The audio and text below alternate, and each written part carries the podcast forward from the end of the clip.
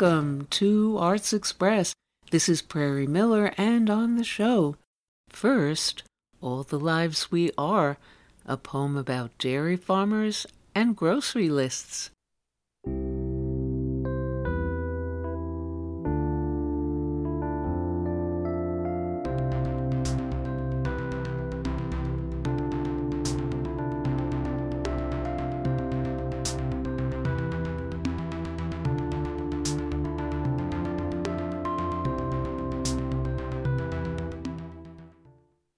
My name is Dasha Kelly Hamilton, and I am the Poet Laureate for the City of Milwaukee and for the State of Wisconsin.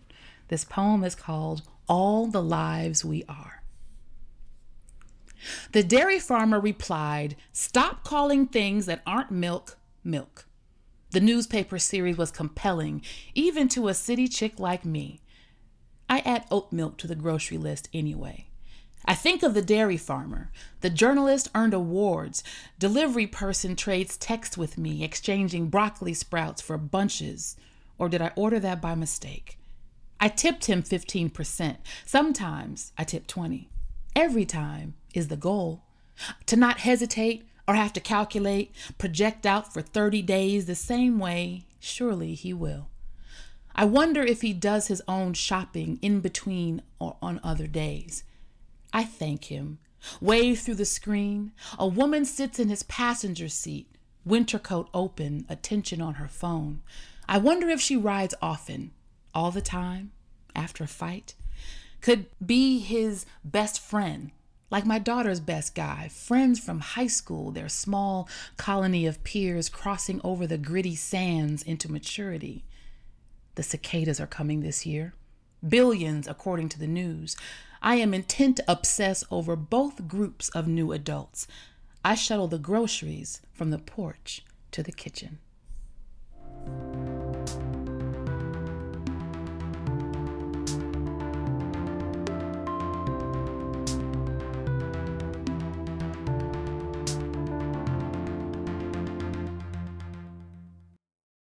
And thank you, Dasha Kelly Hamilton and the Academy of American Poets. And next up on Arts Express. Boots, how come you never made it? I'm saving myself for when I get married. You're saving yourself for when you meet a rich daddy. You don't talk to me like that, Duke.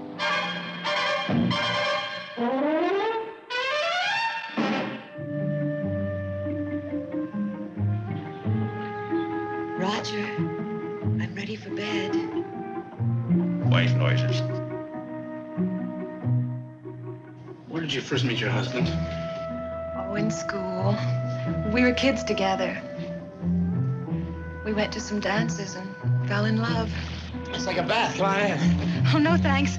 I got my hair wet. I guess it's soon on. How do you know?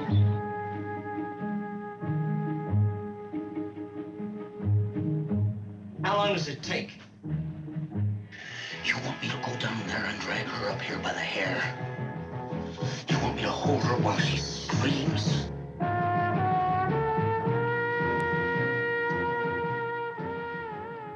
You're gonna take it for yourself, aren't you? Nobody's gonna take nothing.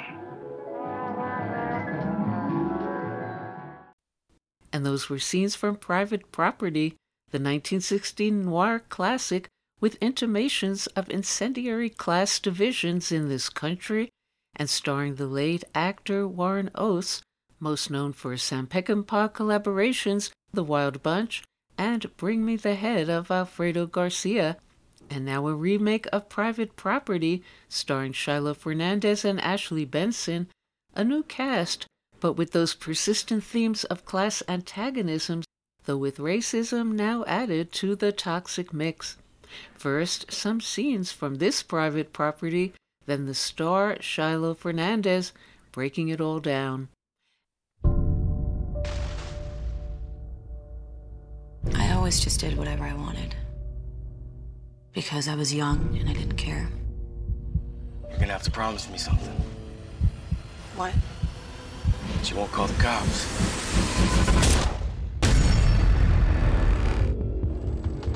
Um, Miss Carlisle?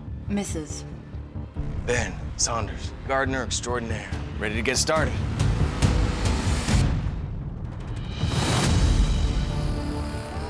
He's a little out of your league, don't you think? Here's some advice. All things in this world are divided into groups. Do not mix your groups.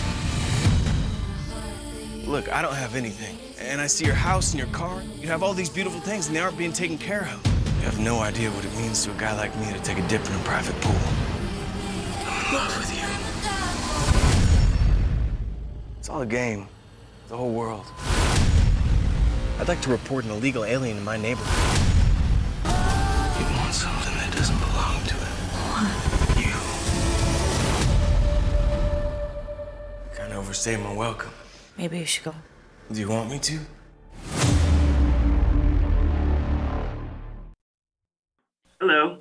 Hi, and welcome to our show. Thank you, Prairie. and Thanks for having me. Okay.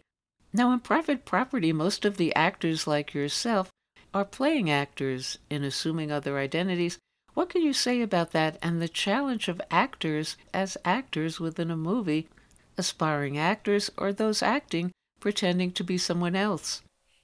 Yeah, that's a that's a great question. We we we discussed that a lot with uh, with our writer director Chad Harbold about how everybody in this film is acting in one way or another, and and of course, you know, the movie sort of uh, is based in Hollywood, and there there's a you know a producer and an aspiring actress as um, main characters in the film, and then of course my character and the character that I that I sort of bring along, Logan Miller, we are also playing characters, right? We're we're all actors, and the world is a stage. It's a little bit of Shakespearean there, and uh, you know, I can't speak for Ashley and her challenge of sort of opening the movie as a self tape, but we all know that you know over the years of of doing this, uh, we've all had to audition for things. We've all been rejected, and uh, and so I'm sure that for her there was something to pull from from her own life, you know, of uh, not getting the call, not getting the role.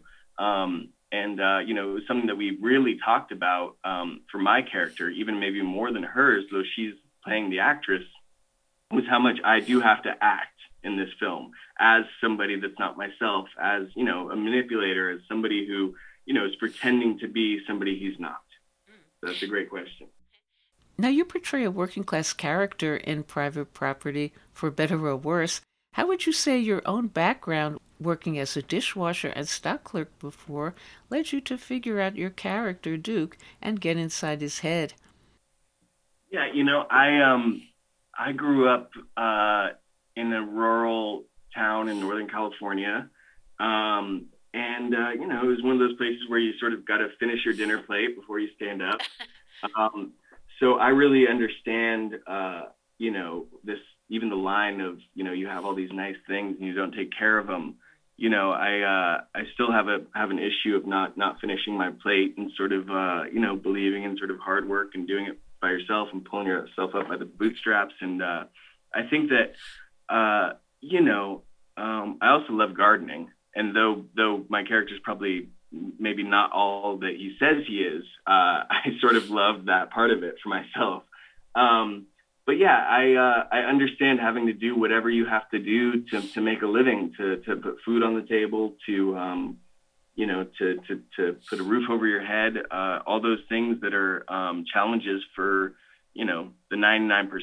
Uh, I I understand, and uh, it certainly was something that I loved uh, to portray, and also, you know, um, unfortunately, my guy wasn't a good guy, but yes, he does come from that world, you know, and it was fun sort of building out the backstory of what else he might have done uh, in his life before getting to this particular place and time.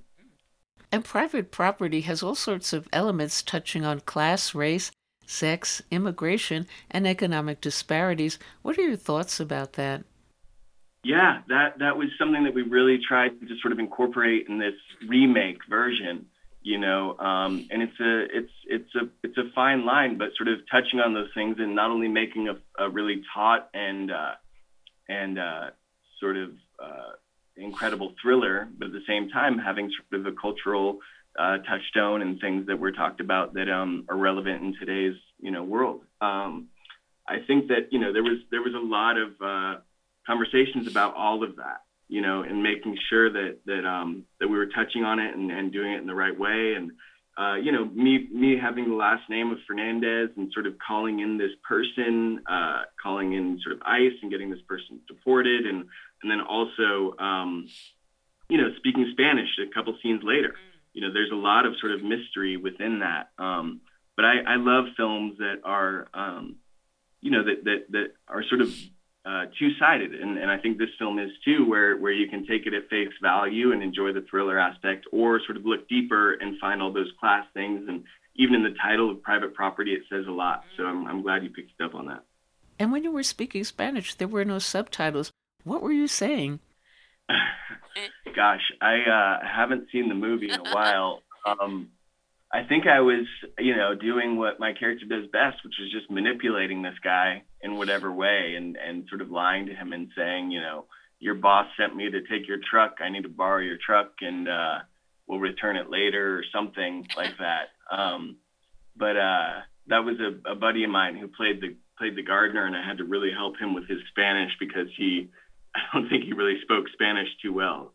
Um, so that was really a fun a fun scene to do with my friend. And how do you see this film reflecting the current state of this country today in terms of a growing economic conflict driven by those disparities? Yeah, no, you're right, and and it's not just that, but I think there's also um, a sort of great allegory of, of of COVID and this this female being in this huge house but feeling super lonely, you know, and uh, I think that there's something to connect with there as well of just um, you know supposedly having a lot and uh, the fact that it doesn't even make you happy you know that um that you can feel so small in these big places and, and that it's really hard to connect with people and people are feeling very alone today. Um that was you know i, I give credit to to to chad our, our writer director um and his sort of point of view on that and him him touching that you know i mean for me as an actor i sort of show up and and uh try to sort of serve him as the best actor i can be um, and he's the sort of genius behind it, whose uh, you know point of view we're all sort of trying to get behind. Um, but yeah, I, I, I, I do really appreciate the sort of duality of that, that, that there's not only films that um, can can shock you or be scary or be sort of sexy or whatever the, that is, but that there's a larger conversation behind it. And uh, that's what you've picked up on, which I really, really appreciate. And you're working on another film right now, The Old Ways, starring Nicolas Cage. What's it like working in a movie with Nicolas Cage? And what's he like on the set? Man, I, I, I wish I had more stories, but I, I'm I, in this film. Uh, I don't want to give too much away, but basically, I didn't get to um, work with him for whatever reason until the very last day. Uh, so, and without giving anything away, you know, he is obviously one of the great actors of all time, and he is uh, he can go big and he can go subtle, and and this role was something that um, though I didn't get to see him in it because our characters just didn't cross paths throughout most of the movie, um, it was really sort of understated, and so I'm really excited to see it because um, I think he really sort of challenged himself and uh, will show us a side of himself that that maybe we hadn't seen before. Um, but uh, you know, I'm just I, I have to do another one with him because literally our characters don't meet until the end of the film, and that's the way that we shot the movie. So I'm so all my friends are very disappointed with me that I don't have better shot Nick Cage, and I'm very sorry. So I'm gonna have to uh, track him down and say, Nick, we got to do another one where we actually interact. And any last word about private property? Well, I, I think that you know you really nailed it, Prairie, and I'm really happy that you you did because I think this movie you know, will be thrilling as the trailer shows, but it's also um, sort of a psychological thriller that um, really is ba- made by a real filmmaker who uh, was going for something um, a little subversive, and uh, and so I think that you know this movie will surprise people all across the sort of board who will enjoy this movie uh, if they give it a chance and go see it. Okay, thank you so much, Shiloh Fernandez, for calling into our show.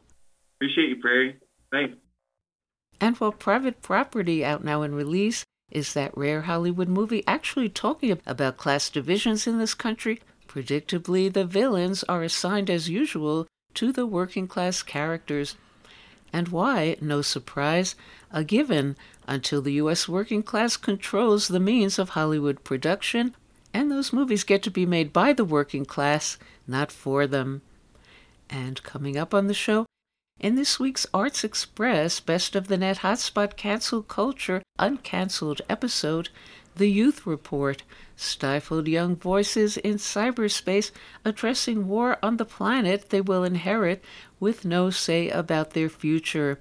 Here's Brian Berletic for the New Atlas on extremism, Buffalo, and Ukraine. I don't normally talk about the internal political affairs of the United States, even though I'm an American citizen. I haven't lived in the US pretty much my entire adult life, and for good reason. As a matter of fact, for reasons like this mass shooting in Buffalo, New York. This was a neo Nazi, white supremacist, a racist with a Nazi black sun logo on his body armor. He went into a supermarket and just senselessly murdered people just going about their daily routines. This could have been you or me, or someone that you loved and cared about, dead, gone, never coming back because some maniac with this ideology floating around in his head went unaddressed and was allowed to fester in our midst. Worse still, uh, is not the fact that the US is, is not going to do anything serious to address this. Worse still is the fact that this toxic ideology that infected this killer who killed these people in Buffalo, New York, they are encouraging it, enabling it, and exploiting it elsewhere in Ukraine.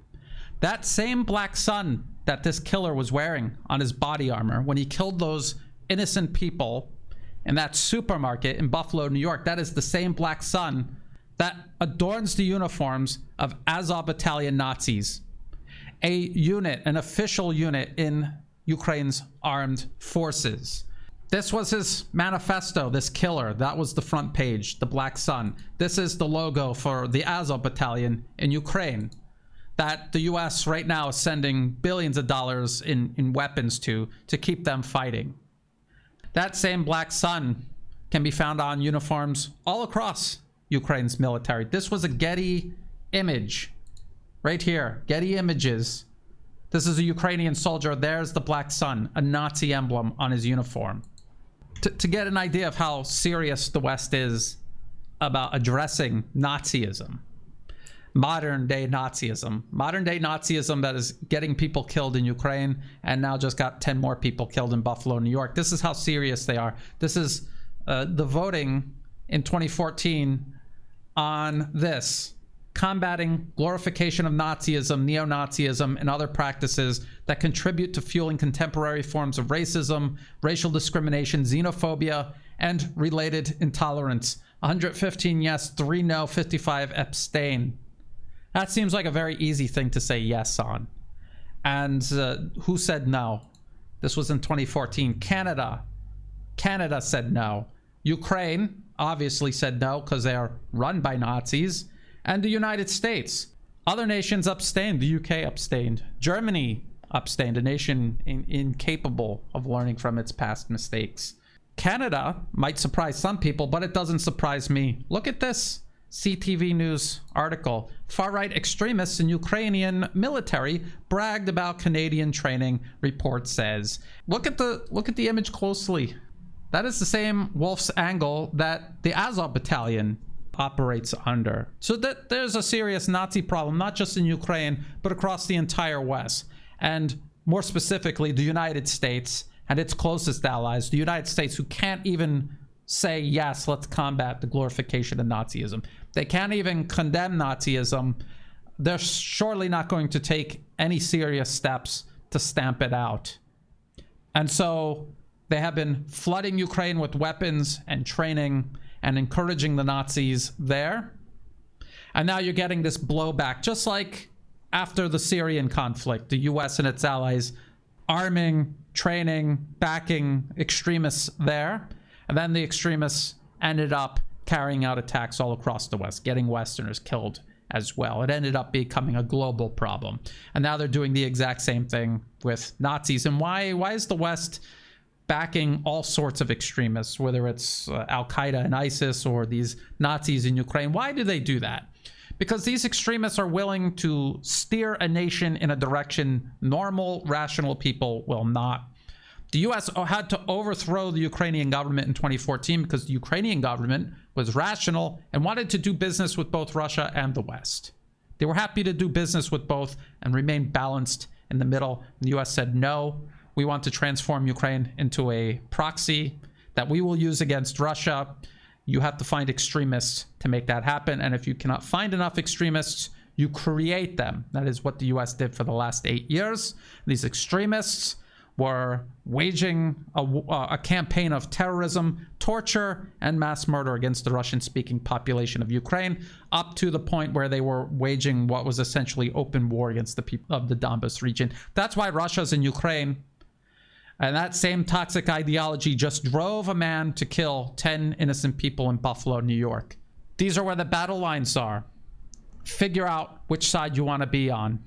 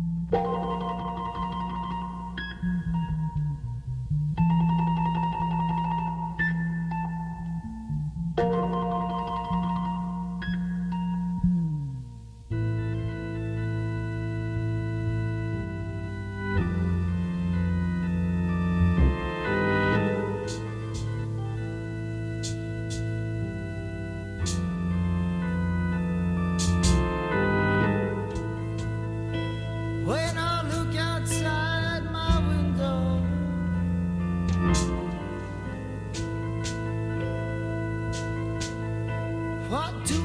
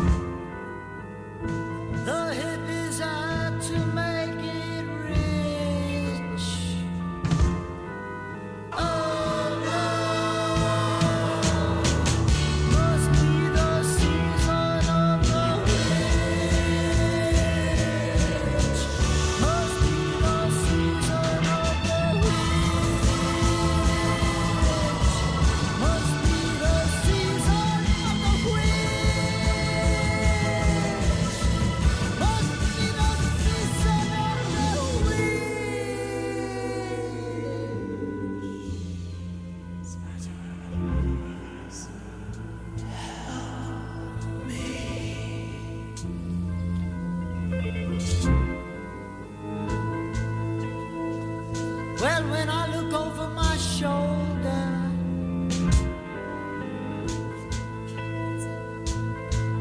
what do I see? And when I look over my shoulder, some ancient fella I'm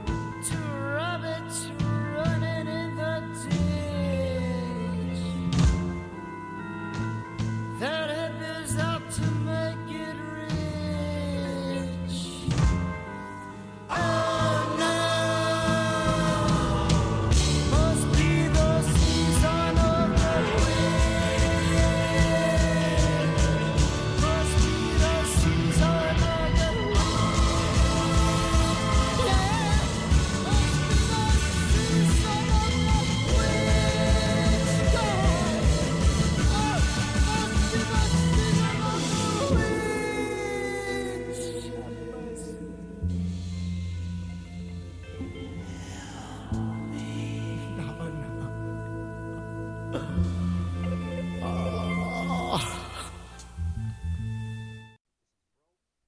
And what you've been listening to, Season of the Witch, the 60s progressive rock classic created by Donovan and reimagined and reinterpreted dramatically and symphonically by Vanilla Fudge, and a state of affairs where nothing much has changed. Season of the Witch, then and now. And coming attractions on Arts Express.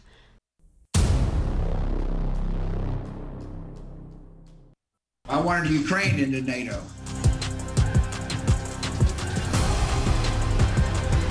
I thought for a while uh, Russia would be uh, more cooperative, and then Putin changed dramatically. Your mission is to destroy as many Russian troops as you can. Slava Obama and Alexis, bring them on. I'm very proud of you.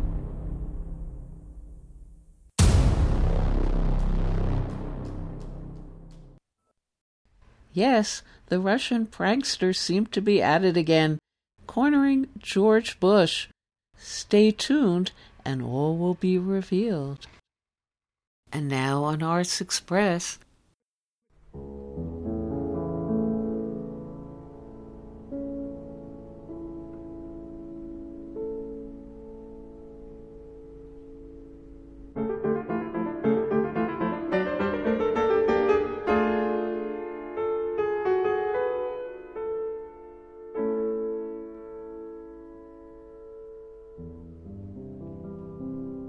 Hi, this is Jack Shalom. It's May, and we have a bit of an unusual reading today. May brings up thoughts of May Day and revolution and Karl Marx's birthday, May 5th, 1818. So I thought it might be worthwhile to read from the surprisingly readable Communist Manifesto by Karl Marx and Frederick Engels. It was written almost exactly 175 years ago 1848, but the impact of its ideas are still being felt.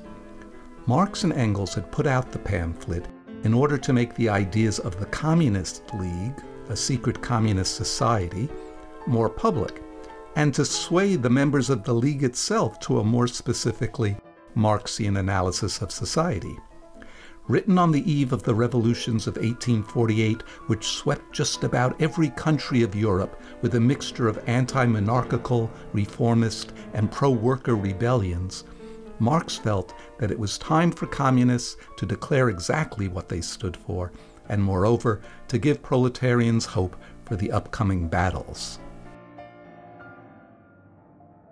Marx begins the manifesto with the famous lines translated generally into English as, A specter is haunting Europe, though the very first English translation by Helen Macfarlane has it translated with the delightful formulation of, A frightful hobgoblin stalks throughout Europe.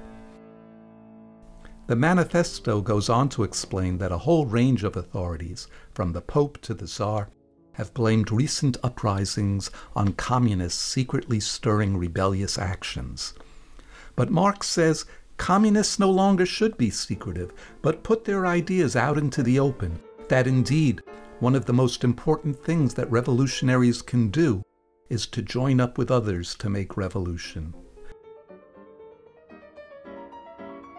Their most important idea was that stated at the beginning of the very first chapter of the manifesto that is, the history of all hitherto existing society is the history of class struggles. The manifesto explains that throughout history, a minority class who had control of the means of production, and thus life itself, sought to maintain their control, even though it was at the expense of the majority. And so the history of the world is about the attempts of one class to maintain that control of the economic levers of production while another exploited class tried to overthrow it. But, says Marx, the contradictions in any oppositional system contains the seeds for its own transformation. The manifesto explains how the feudal lords controlled the serfs, and then how a new class, the bourgeoisie, inevitably arose. As the bourgeoisie gained more power, they inevitably upended and overthrew the feudal lords and monarchy. In a sense, the bourgeoisie had played a revolutionary class role in relationship to the old feudal lords. But Marx and Engels said that just as the contradictions of feudalism gave birth to a new class, the bourgeoisie, the triumph of the bourgeoisie in itself created new contradictions and created a new class that had never existed before the proletariat, those whose existence depended on their selling their labor power to the bourgeoisie. So let's pick up the story from there. I'll be reading an excerpt from the manifesto starting at the point where Marx and Engels start talking about this new proletariat class.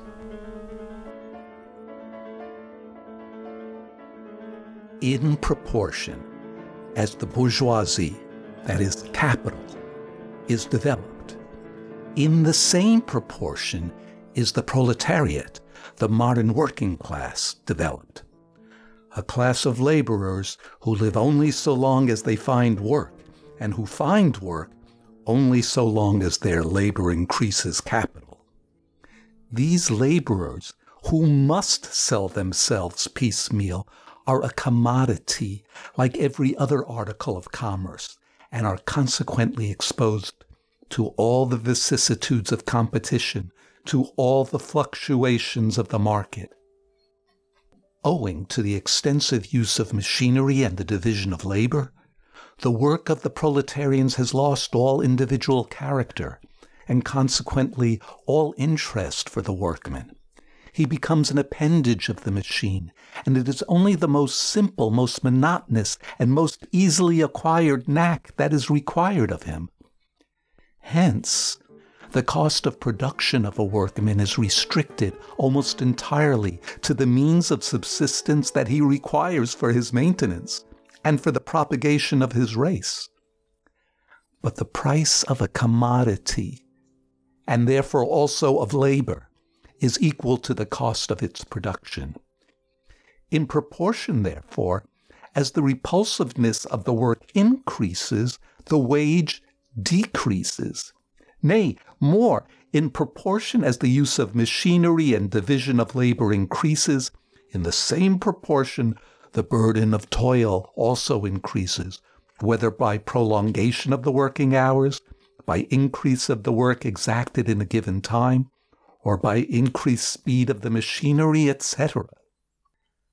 Modern industry has converted the little workshop of the patriarchal master into the great factory of the industrial capitalists. Masses of laborers crowded into the factory are organized like soldiers. As privates of the industrial army, they are placed under the command of a perfect hierarchy of officers and sergeants. Not only are they slaves of the bourgeois class and of the bourgeois state, they are daily and hourly enslaved by the machine by the overlooker, and above all, by the individual bourgeois manufacturer himself. The more openly this despotism proclaims gain to be its end and aim, the more petty, the more hateful, and the more embittering it is. The less the skill and exertion of strength implied in manual labor. In other words, the more modern industry becomes developed, the more is the labor of men superseded by that of women. Differences of age and sex have no longer any distinctive social validity for the working class. All are instruments of labor, more or less expensive to use according to their age and sex. No sooner is the exploitation of the laborer by the manufacturer so far at an end that he receives his wages in cash then he is set upon by the other portions of the bourgeoisie the landlord, the shopkeeper, the pawnbroker, etc. The lower strata of the middle class, the small tradespeople, shopkeepers, retired tradesmen generally, the handicraftsmen and peasants, all these sink gradually into the proletariat, partly because their diminutive capital does not suffice for the scale on which modern industry is carried on and is swamped in the competition with the large capitalists. partly because their specialized skill is rendered worthless by the new methods of production. Thus, the proletariat is recruited from all classes of the population. The proletariat goes through various stages of development. With its birth begins its struggle with the bourgeoisie. At first, the contest is carried on by individual laborers, then by the workpeople of a factory, then by the operatives of one trade in one locality against the individual bourgeois who directly exploits them. They direct their attacks not against the bourgeois conditions of production, but against the instruments of production themselves. They destroy imported wares that compete with their labor. They smash to pieces machinery. They set factories ablaze. They seek to restore by force the vanished status of the workmen of the Middle Ages.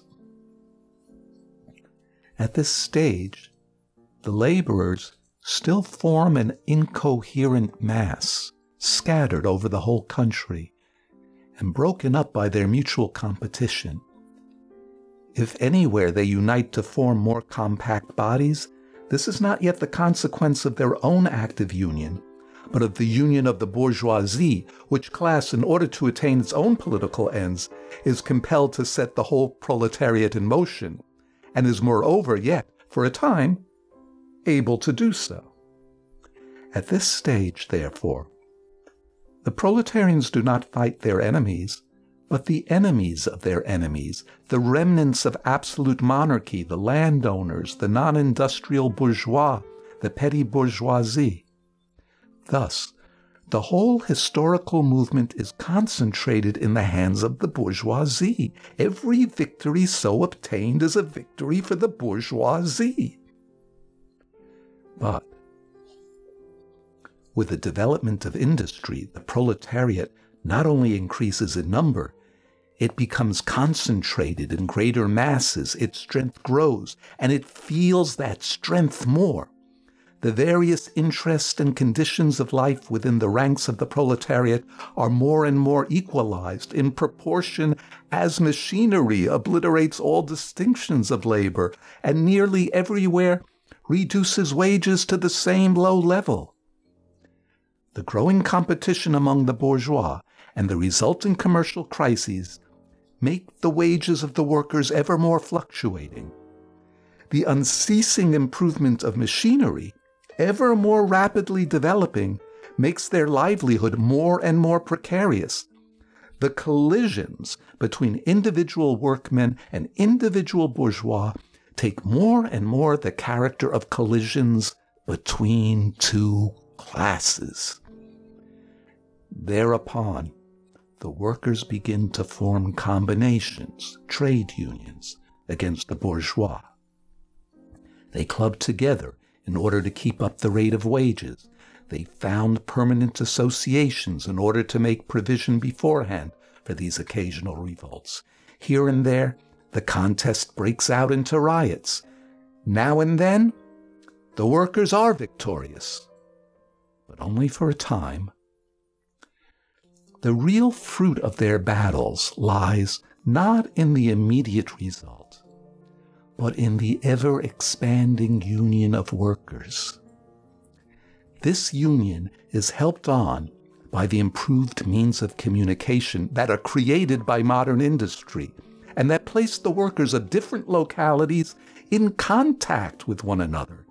It was just this contact that was needed to centralize the numerous local struggles, all of the same character, into one national struggle between classes. But every class struggle is a political struggle. And that union to attain which the burghers of the Middle Ages with their miserable highways required centuries, the modern proletarians, thanks to railways, achieve in a few years.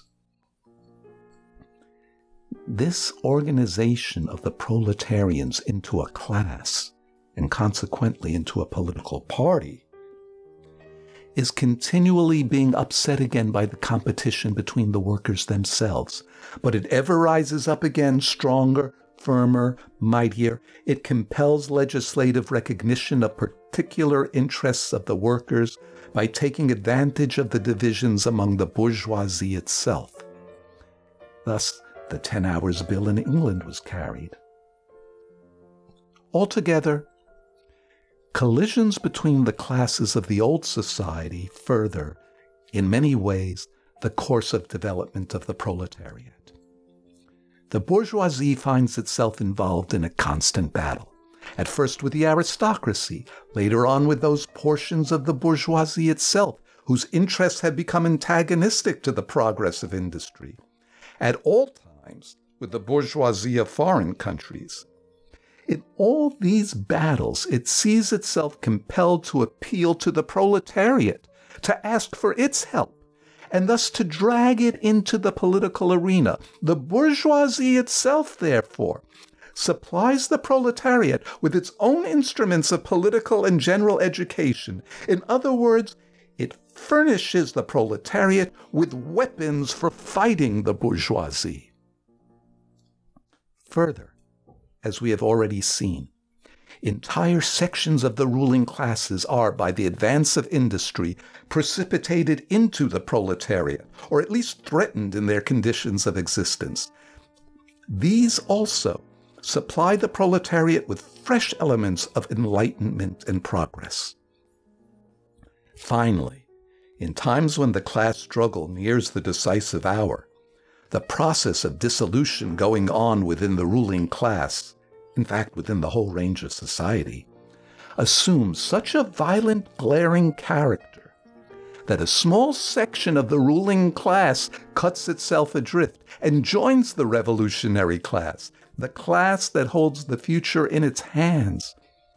Just as, therefore, at an earlier period, a section of the nobility went over to the bourgeoisie, so now a portion of the bourgeoisie goes over to the proletariat, and in particular, a portion of the bourgeois ideologists who have raised themselves to the level of comprehending theoretically the historical movement as a whole. Of all the classes that stand face to face with the bourgeoisie today, the proletariat alone is a really revolutionary class.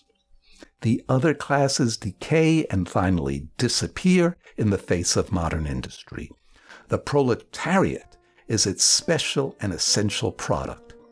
The lower middle class, the small manufacturer, the shopkeeper, the artisan, the peasant, all these fight against the bourgeoisie to save from extinction their existence as fractions of the middle class. They are therefore not revolutionary, but conservative. Nay, more, they are reactionary, for they try to roll back the wheel of history.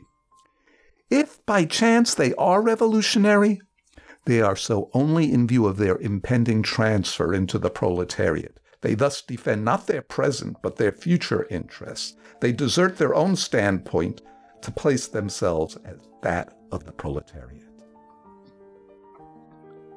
the dangerous class, the social scum, the lumpen proletariat, that passively rotting mass thrown off by the lowest layers of old society, may here and there be swept into the movement by a proletarian revolution. Its conditions of life, however, prepare it far more for the part of a bribed tool of reactionary intrigue. In the conditions of the proletariat, those of old society at large are already swamped. The proletarian is without property. His relation to his wife and children has no longer anything in common with the bourgeois family relations. Modern industrial labor, modern subjection to capital, the same in England as in France, in America as in Germany, has stripped him of every trace of national character. Law, morality, religion are to him so many bourgeois prejudices, behind which lurk in ambush just as many bourgeois interests. All the preceding classes that got the upper hand sought to fortify their already acquired status by subjecting society at large to their conditions of appropriation. The proletarians cannot become masters of the productive forces of society except by abolishing their own previous mode of appropriation, and therefore also every other previous mode of appropriation. They have nothing of their own to secure and to fortify. Their mission is to destroy all previous securities for and insurances of individual property. All previous historical movements were movements of minorities or in the interests of minorities. The proletarian movement is the self conscious, independent movement of the immense majority in the interests of the immense majority. The proletariat, the lowest stratum of our present society, cannot stir, cannot raise itself up without the whole superincumbent strata of official society being sprung into the air. Though not in substance, yet in form, the struggle of the proletariat with the bourgeoisie is at first a national struggle. The proletariat of each country must, of course, first of all settle matters with its own bourgeoisie. In depicting the most general phases of the development of the proletariat, we trace the more or less veiled civil war raging within existing society up to the point where that war breaks out into open revolution and where the violent overthrow of the bourgeoisie lays the foundation for the sway of the proletariat. Hitherto, every form of society has been based, as we have already seen, on the antagonism of oppressing and oppressed classes. But in order to oppress a class, certain conditions must be assured to it under which it can at least continue its slavish existence. The serf, in the period of serfdom, raised himself to membership in the commune, just as the petty bourgeois, under the yoke of feudal absolutism, managed to develop into a bourgeois. The modern laborer, on the contrary, instead of rising with the progress of industry, sinks deeper and deeper below the conditions of existence of his own class. He becomes a pauper, and pauperism develops more rapidly than population and wealth. And here it becomes evident that the bourgeoisie is unfit any longer to be the ruling class in society and to impose its conditions of existence upon society as an overriding law. It is unfit to rule because it is incompetent to assure an existence to its slave within his slavery, because it cannot help letting him sink into such a state that it has to feed him instead of being fed by him. Society can no longer live under this bourgeoisie. In other words, its existence is no longer compatible with society. The essential condition for the existence and for the sway of the bourgeois class is the formation and augmentation of capital. The condition of capital is wage labor. Wage labor rests exclusively on competition between the laborers. The advance of industry, whose involuntary promoter is the bourgeoisie, replaces the isolation of the laborers due to competition by their revolutionary combination due to association. The development of modern industry, therefore, cuts from under its feet the very foundation on which the bourgeoisie produces and appropriates products. What the bourgeoisie therefore produces above all is its own grave diggers its fall and the victory of the proletariat are equally inevitable.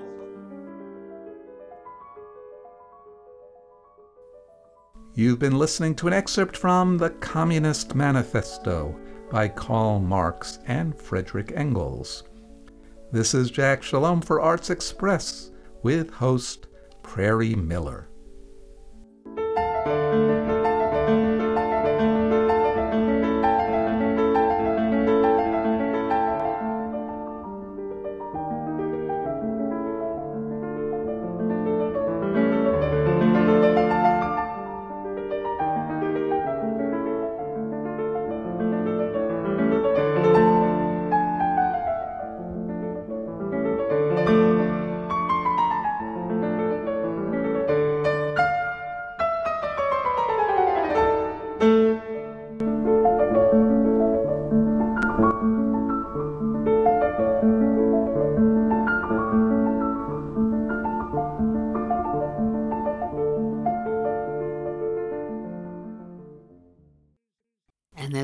Time for today on Arts Express, Expression in the Arts.